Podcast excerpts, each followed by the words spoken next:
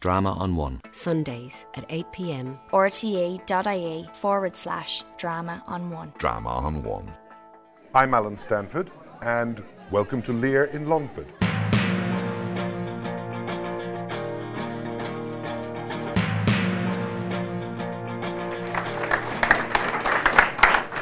I'm James Freddy from my community school, and I have chosen "I am a man more sinned against than sinning" as my favourite quote.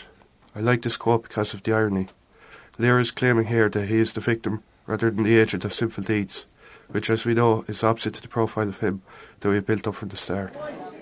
My name is Denise Denning, and I'm from Carrigallan Vocational School. The quote that I really like from King Lear is, "Oh my follies, then Edgar was abused. Kind gods, forgive me that and prosper him." This is from Act 3, Scene 7.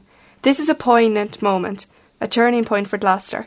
Ironically, he has just lost his physical eyesight, but has just gained a terrifying insight, that Edgar was innocent and that he has been betrayed. This relationship between physical eyesight and personal insight is most evident in the subplot. Like Lear, Gloucester's flaw is a blindness to the true character of others, and like Lear, he makes the fatal mistake of trusting the wrong child. My name is James Doyle. I'm a student in Belvedere College, Dublin. My favourite line in King Lear is, "Well then, legitimate Edgar, I must have your land." Edmund says this in Act 1, Scene 2. It is addressed to his brother Edgar. It is a very direct sentence, and I think it sums up his determination and ruthlessness when he uses the word "must." It is not complicated at all, and put simply, Edmund must have Edgar's land. Very early on, it sums up Edmund's role in this play.